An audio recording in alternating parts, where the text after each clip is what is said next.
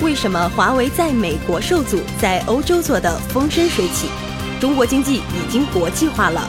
不了解欧洲，有时候你就不了解中国。欢迎关注《欧洲经济与文化评论》。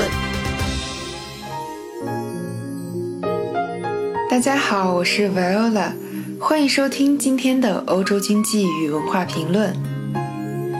我想大家一定不会陌生。二零一四年被称为是互联网金融元年，当年正是互联网金融大热之时，而我呢，也就是在那个时候进入这个行业的。最开始，我是在一家互联网金融媒体做编辑和研究员，每天打交道的是行业资讯、数据以及监管政策。后来，我就深入到了互联网金融行业内。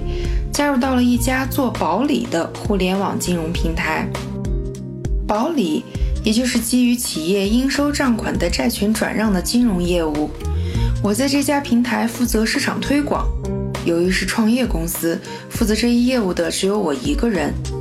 当时在行业内做同样业务做的最大的是爱投资。同样也因为是创业公司，没有钱进行市场推广，只能靠自己运营微信、微博等这些有限的新媒体来进行公司的品牌宣传和产品介绍。可以想象，收效甚微。我工作的第二家平台情况类似，也面临同样的困境。由于没有强大的品牌力和背书力，市场难以打开。就这样。经过两年的互联网金融从业，我逐渐深刻地意识到了互联网金融行业的问题。如经济学家徐小年所言，无论是 P2P 还是其他模式的互联网金融平台，他们都没有解决借贷过程中的信用问题，而这是致命的。P2P 平台之所以能够给投资人百分之十几的收益率，那是因为相应的风险也很大。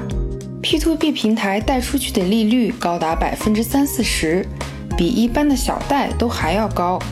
这些互联网金融平台不能很好的解决借贷过程中的信用问题，就要承担较高的违约率和坏账率。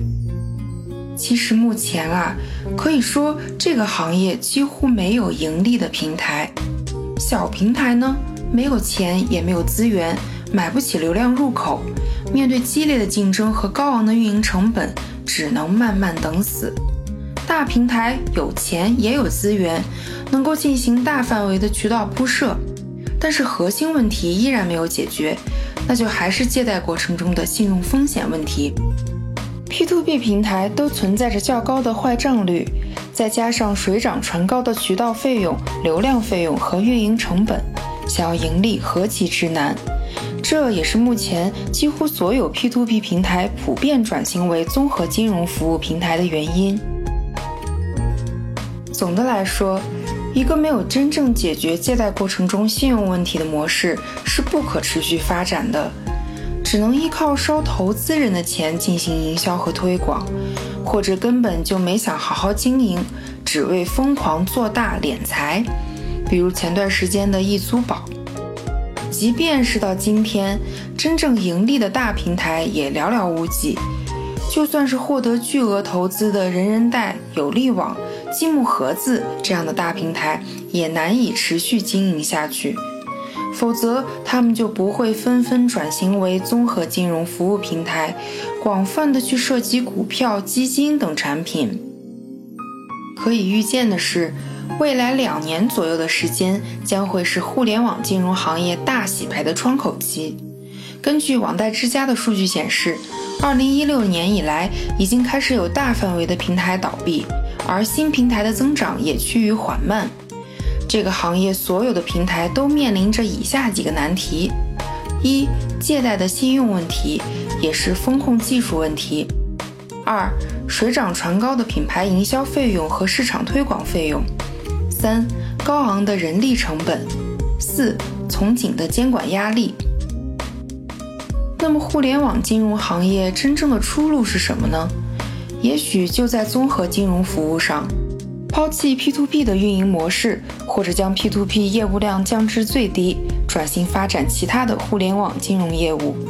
如果你刚毕业，在找工作，我不建议你去互联网金融公司。